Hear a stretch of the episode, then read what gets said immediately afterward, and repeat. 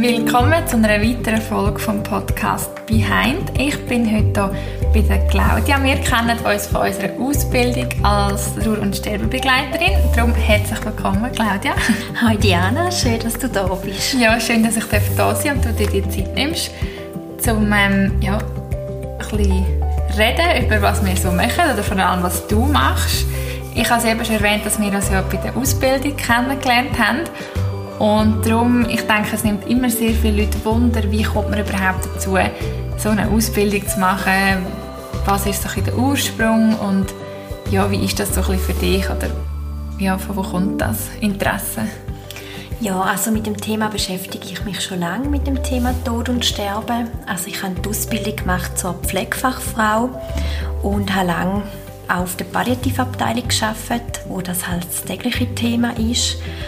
Und ja, ich bin dort schon viel gefragt worden, warum dass ich das mache und ob ich das aushalte. Mhm. Und ja, also sehr kritische Stimmen, die das fast nicht können verstehen Und für mich ist das einfach ganz eine schöne Aufgabe, weil ich weiß, gerade auf der Palliativabteilung kann ich den Leuten noch eine möglichst gute, angenehme Zeit gestalten vielleicht noch Wünsche erfüllen, die noch offen sind. Und ich finde das sehr, sehr eine dankbare Aufgabe. Mega schön. Mhm. Auch mit allem, was es mit sich bringt, aber unterm Strich mhm. sehr, sehr dankbar. Und auch viele schöne Begegnungen, die ich dürfen erleben und sehr dankbare Patienten. Und ist dann so wie durch deine Arbeit auf der Palliativ auch das Interesse dann weitergegangen, um dich noch mehr in das Thema hineinzugeben? Ja, also ich habe mir schon lange überlegt, was es da noch für Möglichkeiten gibt. Äh, es ist auch einfach so, dass ich finde, Patienten sind sehr gut betreut, solange sie im Spital sind oder auch von der Spitex betreut sind. Auch dort werden die Angehörigen mitbetreut. Die mhm. haben dort auch Leute, die sie Fragen stellen können, Leute, die sie unterstützen. Aber wenn der Todesfall eingetreten ist und der Patient nicht mehr da ist, und die Angehörigen heimgehen, sind sie wie ein Stück weit sich selber überlassen. Mhm. Und ich sehe dort einfach ein großes Potenzial, wo man anknüpfen kann, wo, ja, wo man die Leute kann begleiten und auffangen kann, ohne dass sie mit dem ganz allein müssen, also mit sich ausmachen und wenn es, dann nicht funktioniert, auch später vielleicht die psychologische Behandlung müssen. Ich habe einfach das Gefühl, da könnte man einiges auffangen. Mhm. Ja. Und ähm, eben, du hast ja das ist sicher mega spannend, dass du ja aus der Pflege kommst, von dem her auch wirklich geschafft hast auf diesem Beruf. Das ist immer so ein bisschen eine Frage, die ich auch viel bekomme, weil eben, du hast jetzt so den medizinischen Hintergrund, wo du auf der Palliativ geschafft hast und jetzt jemand, der jetzt auch wie ich zum Beispiel nicht aus dem medizinischen kommt und die Ausbildung einfach so macht, ist ja dann die Rundschreibegleitung mehr so ein bisschen auf seelsorgerischer Ebene. Und darum denke ich, ist das jetzt eben für dich geht nochmal ein bisschen anders, weil du halt wirklich trainiert siehst, bis wo geht im Spital oder eben in der Pflege und nachher, was braucht es dann. Mhm. Und ähm, finde es vielleicht noch eben so ein bisschen Grad zwischen was ist die Aufgabe von einer Tourbegleitung und was nicht. Wenn sich jetzt jemand nicht vorstellen kann, was, was macht man als Tourbegleiterin? Ja, also vielleicht noch ganz kurz. Ähm, bei uns in der Ausbildung, wir sind ja wirklich bunt gemischt. Also die Leute mhm. kommen aus ganz einem verschiedenen Spektrum. Und ich habe ganz bewusst äh, einen Ort gewählt, äh, um die Ausbildung zu machen, wo nicht nur Pflegende sind. Mhm. Also okay. sehr bewusst. Spannend. Ja, weil ich einfach wie merke, ähm, wenn man aus diesem Bereich kommt, man hat ja, vielleicht schon eben, wie du sagst, gewisse Erfahrung und, und, und denkt dann manchmal so einfach nur in eine Richtung. Mhm. Oder spezifisch in die eine Richtung. Und ich merke jetzt auch so im Unterricht, wenn dann auch Fragen kommen, von, von Leuten, die eben nichts mit dem Medizinischen zu tun haben, dass ich dann so manchmal denke, ja, ist ja klar, so im ersten Moment. Mhm. Und dann gleich aber auch, wie kann transferieren, ah ja, mein Gegenüber kommt ja unter Umständen auch nicht aus dem Bereich. Und ja. da müsste ich beachten. Und da muss ich wirklich sagen, da profitiere ich auch enorm, dass wir so eine gemischte Gruppe sind und aus so verschiedenen Bereichen kommen. Also da tut wirklich mein Horizont so mhm, ja, wirklich noch erweitern. Ja. Und jetzt habe ich den, was ist jetzt gezielt? Ja, super. Ich hätte es eigentlich schon legen müssen, Frage. Ah ja, genau. Weil ja eigentlich, was so ein bisschen für jemanden, was ich nicht vorstellen kann, die Aufgabe von der genau. Trauerbegleitung dann ist. Mhm. Also ich denke... Also für mich ist es ja klar, ja, aber genau. jetzt für jemanden. also vor allem, es sagt ja schon Begleitung. Genau. Also es geht wirklich darum, zum da sein, zum zulassen, um vielleicht gewisse Fragen, die aufkommen, nochmal genauer hinzuschauen, mhm. auch einen Prozess zu begleiten.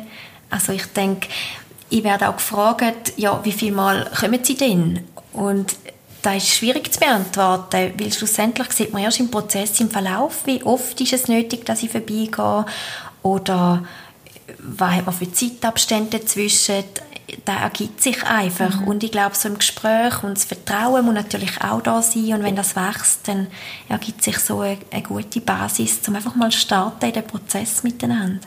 Mhm. Und da finde ich auch so schön, eigentlich auch schauen, was entsteht oder was braucht mein Gegenüber gerade. Ich kann mich auch nur bedingt vorbereiten auf das. Ich muss wirklich dann reagieren auf das, wo, wo aktuell gerade vordergründig ist oder das Thema ist bei dieser Person. Mhm. Jetzt hast du eben eigentlich auch schon so selber angesprochen, dass du jetzt schon angefangen hast, die Trauerbegleitung zu machen. Mhm. genau. Ähm, das habe ich auch sehr schön verfolgen, den Prozess. weil eben doch bei uns allen dann so ein ins Umsetzen kommen. Das braucht dann auch einmal Mut. Eben klar, ähm, du arbeitest in dem pflegerischen Bereich, aber dann jetzt ist das wie nochmal dein eigenes Baby, dein eigenes Projekt was sind so, die, so deine Visionen oder was, ja, was, was treibt dich so an? Du hast zwar vorhin schon erwähnt, eben, dass man die Lücke schliessen kann von Leuten, die oder eben wenn quasi der Spitalaufenthalt vorbei ist oder ein Angehöriger verstorben ist, dass man eben dort so ein Auffangnetz hat. Wie war so, so der Prozess jetzt für dich, um das jetzt wirklich anzufangen? Ja, also ehrlich gesagt habe ich am Anfang überhaupt nicht gewusst, in welche Richtung geht oder wo finde ich meinen Platz in dem Bereich. Ich habe auch ganz viel Telefonat geführt. Ich habe mit Bestatter telefoniert, mit der Kirche telefoniert, mit Palliativnetzwerk, mit der Spitex, mit ehemaligen Arbeitskolleginnen. Mhm. Also ich habe wirklich ja, allen erzählt, was ich mache und wieso geschaut, wo führt mich der Weg hin oder was gibt es für Möglichkeiten. Und wenn ich jetzt so ein bisschen, ja, vielleicht auch ein bisschen bitter hat, müssen feststellen, ist, dass halt eine Trauer- und Sterbebegleitung leider kein bisschen irgendwie von einer Krankenkasse anerkannt wird und dass die Leute das wirklich selber übernehmen. Mhm. Ähm, ja, da ist schon so auch noch ein Gedanke gewesen, wo ich gedacht habe, ja, wenn jemand einen Todesfall hat, wo vielleicht Krankheitskosten kommen, wo ja, einfach Beerdigungskosten da sind, dass man dann vielleicht zuletzt auf sich selber schaut, dass man noch mhm. ja, das privat sollte zahlen und gleich merke ich, ja, wenn es einem gut tut, sind die Leute wahrscheinlich schon bereit, um, um das auch so können anzunehmen und dass ich dann ja, wieder Wege auf selbstständiger Basis auch suche. Mhm. Schön. Mhm. Ja, das ist schon... Ähm ich glaube, eben, bis man dann auch realisiert, dass man zu sich selber wieder muss schauen muss, das ist schon auch ein irgendein Schritt, der dann zum Teil auch schwierig sein kann. Oder man hat vielleicht, je nachdem, wie die Leidensgeschichte war oder wie der Tod verlaufen ist, von der angehörigen Person, sich so reingeben und es ist eigentlich, wäre nur selbstverständlich, dass man dann auch für sich schauen mhm. ja. Aber wer weiß vielleicht, je nachdem entwickelt sich das ja mal noch irgendeine Krankenkasse, Zusatzversicherung, mhm. anerkannte Richtung vielleicht. Irgendwann. Könnt ja. ihr mal hoffen. Das wäre schön. als Vision. Ja, genau. als Vision. Jetzt, was ich gleich noch eben spannend finde, auch von deinem Beruf, den du gesagt hast, und dass du auf der Palliativmedizin geschafft hast, dass es doch auch ein Thema ist, wo man ähm, nicht so schnell wieder die Möglichkeit hat, mit jemandem darüber zu reden. Ähm, ich denke, es gibt ja immer mal, oder es gibt halt die Situationen, wo vielleicht auch jemand zulässt, das halt hat, ähm, in so einem Fall auch als Angehörige umziehen. Und eben, wir haben das in der Ausbildung immer wieder so ein Thema. Und ich denke, es wäre jetzt auch ganz spannend mit dir, solche die Berührungsängste oder als Angehörige, wenn jetzt jemand sich auf der Palliativ befinden. Dort hast du einmal so viele schöne Sachen erzählt, habe ich noch eine Erinnerung und ich habe das Gefühl, das wäre auch mega schön zum Teilen, falls eben jemand, der zulässt, vielleicht in so einer Situation ist. Einfach so das ganze ja, Thema von dieser Hemmung, wenn jemand im Sterben liegt. Was ist so die, deine Erfahrung? Mhm. Also meine Erfahrung zeigt auch, dass die Angehörigen gerne etwas tun. Mhm. Dass sie, manchmal ist die Hemmschwelle schon auch da, zum, zum den Sterbenden anzulangen oder zum «Was erzähle ich jetzt noch? Was gehört er? Was kommt er mit über?» Dort sehe ich auch, dass die Angehörigen einfach eine gute Anleitung brauchen, dass man ihnen erklärt, was im Sterbeprozess passiert, was, ähm, was die Patienten noch können aufnehmen oder dass sie es gleich hören oder spüren, dass das da sind mhm. und dass da eine Stütze kann sein Einfach, dass man wirklich, halt je nachdem, wo sie stehen, sie auch an die Hand nimmt in dieser Situation. Und ich erlebe die Angehörigen oft sehr dankbar, wenn sie auch etwas dürfen tun, gezielt. Also manchmal möchten sie bei der Pflege mithelfen, manchmal möchten sie einfach da sein, manchmal mögen sie etwas singen, manchmal mögen sie, also es ist sehr, sehr mhm. unterschiedlich.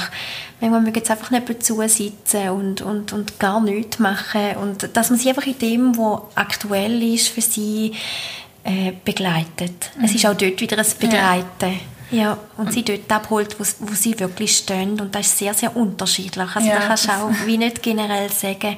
Und ich finde, wenn ihr in einer so einer Situation seid, ähm, dann tun euch wirklich auch äußern, sagen dem Pflegepersonal, was eure Gedanken sind. Nicht denken, oh, das darf ich doch nicht oder das sollte ich doch nicht, mhm. sondern sprechen es an und ihr werdet eine Antwort bekommen oder vielleicht angeleitet werden, dass ihr nicht im Nachhinein denkt, oh, hätte ich doch. Ja. Und da finde ich schon eigentlich noch wichtig, dass man ja, in diesem Prozess auch darf sagen was einem wichtig ist mhm. oder was die Wünsche wären.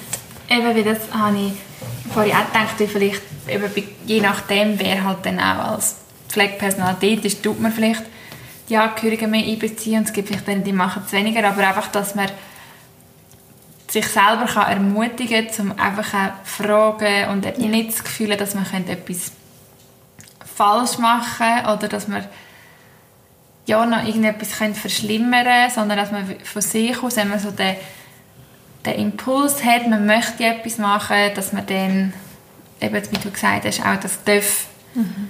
ansprechen. Ja, auf jeden Fall. Mhm. Ich finde das sehr wichtig. Einfach weil auch, auch die Angehörigen sind ja in einem Prozess, mit dieser Situation umzugehen. Mhm. Und es hilft vielen, wenn sie, ja, wenn sie können darüber reden, aktiv das ansprechen und auch je nachdem etwas tun. Mhm. Ja, das finde ich wirklich mega schön. Und nachher eben, wir haben es jetzt vorhin angesprochen als jetzt vor allem Trauerbegleitung, jetzt gibt es auch den Teil einer von der Sterbebegleitung. Ja. Und, oder du würdest dann eigentlich auch beides ähm, anbieten oder für beides wollen das Angebot haben, oder wenn ich das richtig verstanden habe. Ja, auf jeden ja. Fall. Für mich gehört das auch wieder zusammen. Ja, also es, klar gibt es vielleicht Situationen, wo voraus nichts stattgefunden hat und mhm. einfach die dauernde Person auf mich zukommt nachher. Mhm. Ich finde es aber auch sehr schön, wenn man eine Situation gesamthaft begleiten darf. Also wenn, wenn eine Diagnose da ist, ähm, vielleicht sogar der Patient auf uns könnte zu, oder auf mich könnte zukommen und halt wirklich schaut, was ist für ihn wichtig, was, was möchte er noch geregelt haben oder wie stellt er sein, seine letzte Zeit vor, was ist ihm wichtig in dieser Zeit. Also das ist etwas und natürlich auch mit Einbezug der Angehörigen. Und ich finde es auch schön, wenn man wenn ich die, darf die Person vorher schon kennenlernen, mhm. ich habe wie auch noch einen anderen Bezug ja. und dann darf die Begleitung wirklich über die Terminalphase gehen und dann auch für die Angehörigen. Mhm. Also da bin ich sehr offen und ja. bin jetzt auch wirklich ja, gespannt, wie das so entsteht und, und ja, wie das so in Anspruch genommen wird auch. Mhm. Aber mir strebt wirklich so das Ganze ja. vor. Ja. Genau, das eine eben ich denke vor allem auch so, dass das ähm, vielleicht gar noch nicht so bekannt ist oder dass es eben so gibt, dass man wirklich kann sagen dass echt die Sterbebegleitung ist ja dann auch nicht nur für den Sterbenden schon. Oder mhm. also schon primär, aber es sind ja dann auch dort schon Angehörige dabei und dass man eigentlich dann nachher, wenn die Person verstorben ist, eigentlich eben das Ganze so weiterziehen kann. Also ich denke, das ist wirklich etwas, wo also ich höre das immer wieder, ich weiß eben nicht, wie ob das von der Region zu Region drauf ankommt, aber dass das wirklich nicht so bekannt ist, dass man das, ähm, dass das Angebot gibt. Oder? Ja, und es ist halt schon so, dass in der heutigen Zeit viele Leute auch nicht mehr zum Beispiel an einer Kirche angehören. Mhm. Und dann ist auch der ganze Bereich von, von, von einer Abschiedszeremonie wie gar nicht gleich geregelt. Mhm. Oder das Abschied nehmen. Mhm. Also, ja, wie soll ich jetzt das sagen? Es, es ändert vielleicht auch, dass Bedürfnisse anders sind oder dass man dann nicht mehr so gleich aufgefangen wird. Ja. Und ja, einfach so, dass sich selbst überlassen. Ich meine, vielleicht lange, wenn die Angehörigen gut können unterstützen können, aber manchmal braucht es auch einfach eine Person von außen, die vielleicht nicht so eng verstrickt ist oder die vielleicht selber nicht auch am Trauern ist. Mhm. Ja, also ja. das kann von dem her wie nochmal ein, andere, ein anderer Zugang sein. Mhm. Ja. Das ist mega schön. Ich, kann, ich weiß gar nicht, ob du das Buch auch kennst, das «Fünf Dinge, die sterben, die am meisten bereuen». Hast du das? Ja, also ich habe schon gehört. Ja. Davon. Ich ja, habe eben genau. im Podcast schon ein paar Mal davon erzählt. Ja, ja. Und ähm, darum ist das für mich immer so ein bisschen, eben, wenn die Leute sich vielleicht vorstellen, dass das eigentlich ja sehr ein düsterer Beruf muss sein und sehr mhm. ein schwerfälliger Beruf mhm. ist. Und anhand von diesem Buch habe ich einfach, eben, ich habe es im Podcast schon mal ein bisschen erzählt, das zeigt so ein bisschen, wie viel man dann halt von der Person, die im Sterben liegt, eigentlich kann lernen mhm. von ihren Lebenserfahrungen. Mhm. Und das ist dort wirklich mega gut beschrieben und zeigt halt eben auch, ähm, ja, dass das sehr eine bereichernde Aufgabe ist. Und jetzt hast du das auch schon, ich weiß jetzt nicht, ich kann mir jetzt auch nicht vorstellen, wie viel Zeit oder Gespräch du jetzt zum Beispiel auf der Palliativ geschafft hast mit jemandem, der im Sterben liegt, hast oder wie viel dort überhaupt noch so gesprächmäßig gegangen ist, aber hast du das auch schon so erlebt, dass du wirklich noch schöne, also klar hast du wahrscheinlich schöne Momente gehabt, aber so, oder ja. sind? Ja, auf jeden Fall. Also bei uns sind manchmal Patienten auch gekommen, die noch relativ, ich sage jetzt einmal, gut weg sind, die noch selbstständig sind. Also, mhm. Mir kommt jetzt gerade eine Frau in den Sinn, das hat mich sehr beeindruckt. Sie hat wie für sich überlegt, wie geht es weiter? Möchte ich noch Chemotherapie? Möchte ich noch Therapie? Oder möchte ich einfach nicht mehr? Mhm. Und auch in diesem Prozess war sie bei uns und habe sie dafür begleiten, bis dann wirklich auch am Schluss. Mhm. Und auch dort so zu merken, ähm, ja, der Prozess, der vor sich geht bei ihr, aber auch bei den Angehörigen. Und also wir haben viel gelacht, wir haben mhm. viele schöne Erlebnisse gehabt. Sie hat mir aus ihrem Leben erzählt. Und also, das sind wirklich sehr, sehr schöne Momente. Und ich habe sie auch dürfen kennenlernen in dem Prozess und habe auch von ihren Vorlieben gewusst, von ihrer Biografie. Und das ist so, ja, für mich auch ganz, ganz schön gewesen. und ich habe gewusst, was ihr wichtig ist. Mhm. Und das habe ich dürfen möglichst wahren bis zum Schluss für sie. Ja, das ist Und das schön. ist wirklich sehr schön. Ja, also ja, ich habe mich viel dürfen mit diesen Menschen unterhalten. Ja, oder zum Beispiel ein, noch Beispiel. Nein, also noch. eine Frau ist mir auch so geblieben, sie hat mich ähm, gebeten, ihre, den Kopf zu rasieren. Mhm. Und für mich war das so ganz äh, eine spezielle Situation gewesen. Eigentlich zuerst so sehr befremdend, wo ja. ich gedacht habe, ja, äh, mh, habe ich noch nie gemacht und jetzt soll ich einfach den Kopf rasieren.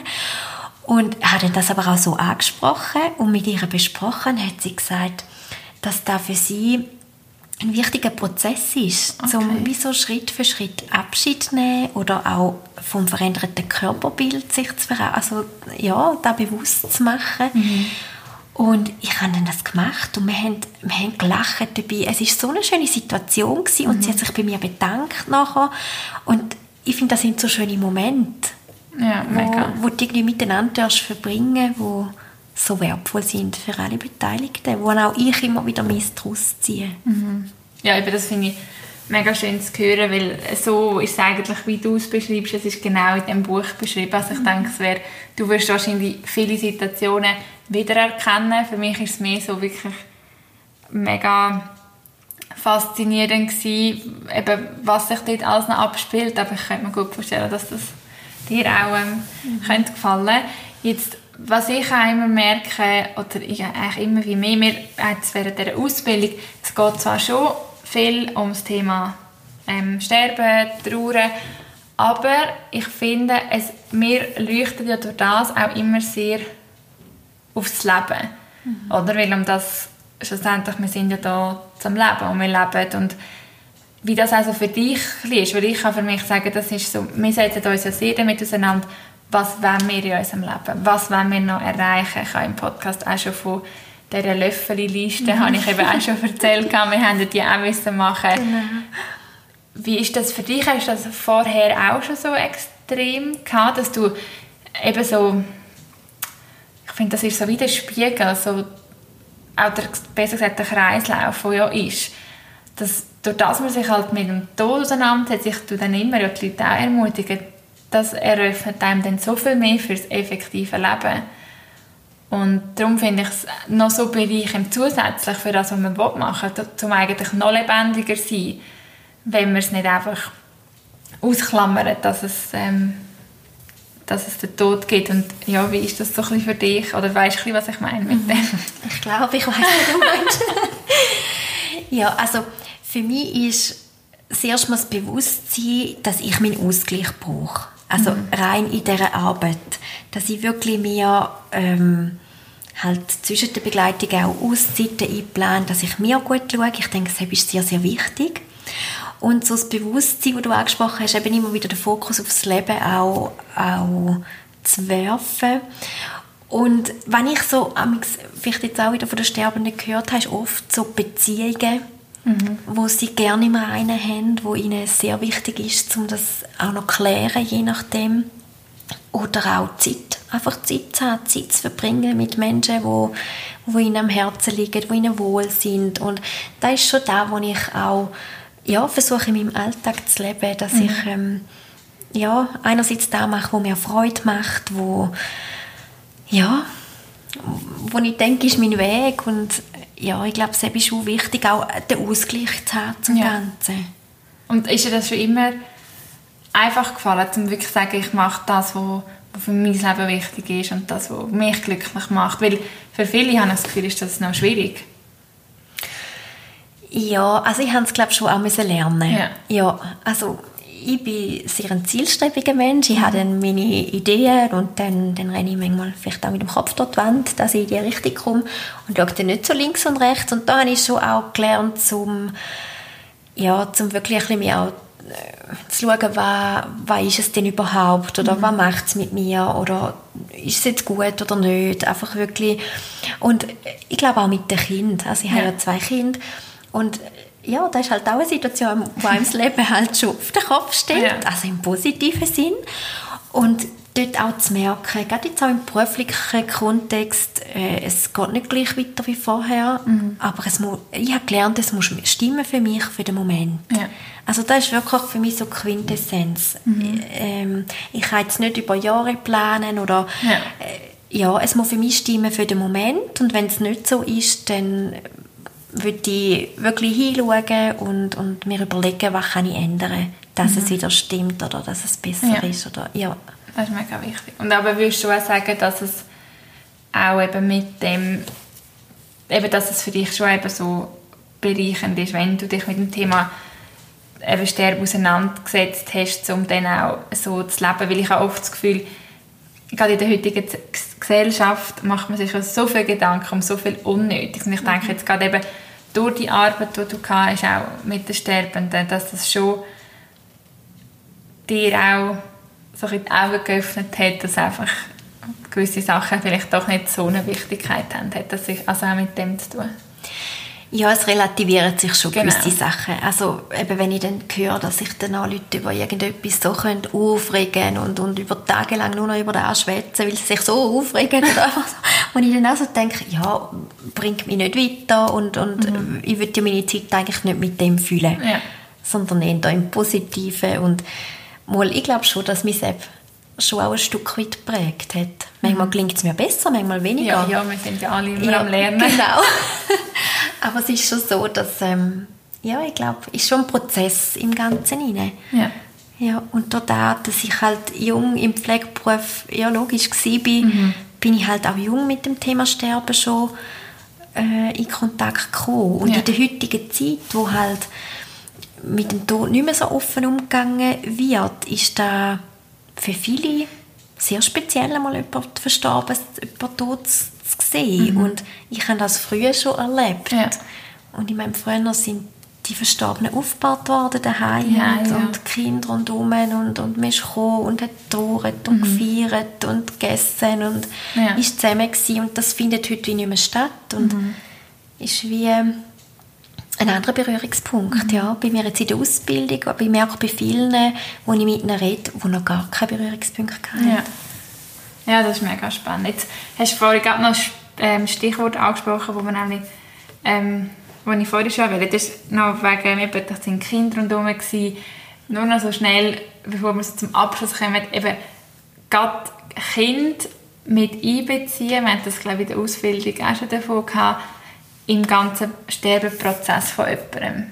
Vielleicht, wenn du dort noch schnell könntest, äh, etwas dazu sagen, wenn, weil oft hat man das Gefühl, ja, man muss das Kind unbedingt wegnehmen von dem Ganzen, aber es ist eigentlich eher so das Gegenteil, oder? Ja, also oder? so aus der Erfahrung ist wirklich so, dass Kinder sehr, sehr offen mit dem Tod umgehen. Auch einfach ihre Fragen stellen, die ihnen auf der Seele brennen. Manchmal ist es schwierig, eine Antwort zu finden. Und gleich ist es so schön, wenn sie auch können teilhaben können. Auch sie tun das am Schluss verarbeiten und müssen mit dem Verlust umgehen. Und je mehr sie einbezogen sind, ja, zeigt meine Erfahrung schon, dass es ihnen auch gut tut in der Verarbeitung. Und gleich finde ich es auch wichtig, ähm, Kind nicht zu zwingen. Also Ja. wenn ein Kind nicht will, noch einen Besuch machen beim Sterbenden, dann das auch einfach so stehen lassen. Also ich habe ich habe das vielleicht selber gerade bei meinen Kindern erlebt, wo mein Papi verstorben ist. Ähm, mein Sohn, er hat wirklich wollen noch vorbei. Es ist ihm unheimlich wichtig gewesen. Und meine Tochter sie gefunden, nein, sie will ich nicht. Und wir haben das auch einfach so stehen lassen. Und ich glaube, es hat für beide auch so gestimmt, auch jetzt im Nachhinein Ja. wie sie entschieden haben. Und ich, ich habe nie wollen, eins zu etwas zwingen oder sie auch irgendwie fernhalten. Das ist mega schön, dass ihr das eben so haben können machen und in dem Fall ist schon so ein bisschen, eben willst du schon mitgeben, dass man einfach die Kinder wirklich als so, also eben so als eigenes wahrnehmen und sie vor allem einfach mal fragen und nicht per se für das Kind entscheiden, dass man eigentlich einem Kind viel mehr zumuten darf, ähm, als man vielleicht manchmal denkt. Und dann eben hat sie die Möglichkeit, zum so oder so reagieren. Ja, also ich denke, wichtig ist einfach, dass man auch Kinder in dieser Situation begleitet, dass man sie nicht einfach irgendwie nebendran hat und nicht darauf achtet, was zeigen sie mir, was möchten sie, einfach, dass man ja wirklich gut einfach sie als Bedürfnis eigentlich und- auch ja, eingehen genau. Und nicht einfach nur blindlings entscheiden, ich nehme dich jetzt daraus raus von dem, sondern wirklich Mhm. sich vielleicht auch ein bisschen hinterfragen, ist es nur meine Entscheidung oder lasse ich wirklich aufs Kind und eben begleite ich es auch, um rauszuspüren, was, wie weit kann man, wie weit kann man nicht. Aber ich finde, das ist wirklich noch wichtig, auch dort ein bisschen darauf aufmerksam machen, ähm, dass es nicht per se schlecht muss sein, wenn man Kind mit einbezieht. Ich habe das Gefühl, manchmal ist das so ein bisschen, so ein bisschen die Haltung. Ja, und vielen, vielen tun Kinder auch einfach gut. Weil die Mhm. Ja, Kinder, eben, das die, kommt ja die lachen, die fragen raus, was sie gerade auf der Seele haben. Und das tut vielen Erwachsenen auch im Trauerprozess gut, um sich vielleicht ein bisschen anders noch damit Mhm. auseinanderzusetzen. Sehr schön. Ja, ich denke, das sind sehr viele spannende Inputs gewesen. Danke vielmals, dass du das mit uns geteilt hast. Ich mache immer noch so drei Abschlussfragen. Also eigentlich nicht drei Abschlussfragen, eine Abschlussfrage. Und zwar drei Sachen, für die du jetzt gerade dankbar bist. Ah, ich bin dankbar, dass ich jetzt ein Gespräch mit dir hat Oh. dürfen führen Es war wirklich sehr schön gewesen und ja, auch dankbar dafür, dass da auch andere dürfen hören und ich hoffe, dass ihnen das hilft. Ja, und ich Etwas darfst du noch sagen. Etwas darf ich noch sagen. ähm, Ich bin dankbar, dass ich mit dem Thema auf den Weg gehen mhm. Dass ich ja, jetzt einfach gesagt habe, starte und, und schaue, was kommt und mich darauf einlachen. Sehr schön. Ja. Also ich wünsche dir auf jeden Fall auf diesem Weg alles Gute und ich denke, du wirst vielen Menschen helfen und ich werde auch sicher deine Kontakte, wenn du das dann möchtest, kann ich verlinken, falls jetzt jemand aus der Region ist und vielleicht das beanspruchen. Das darfst du gerne machen. und ähm, ja, wie gesagt, wir sehen uns ja weiterhin und wir gehen jetzt einmal gut Mittagessen. und danke vielmals, dass du dir Zeit genommen hast. Schön, danke vielmals, Diana. Spaß gemacht mit dir. Danke gleichfalls.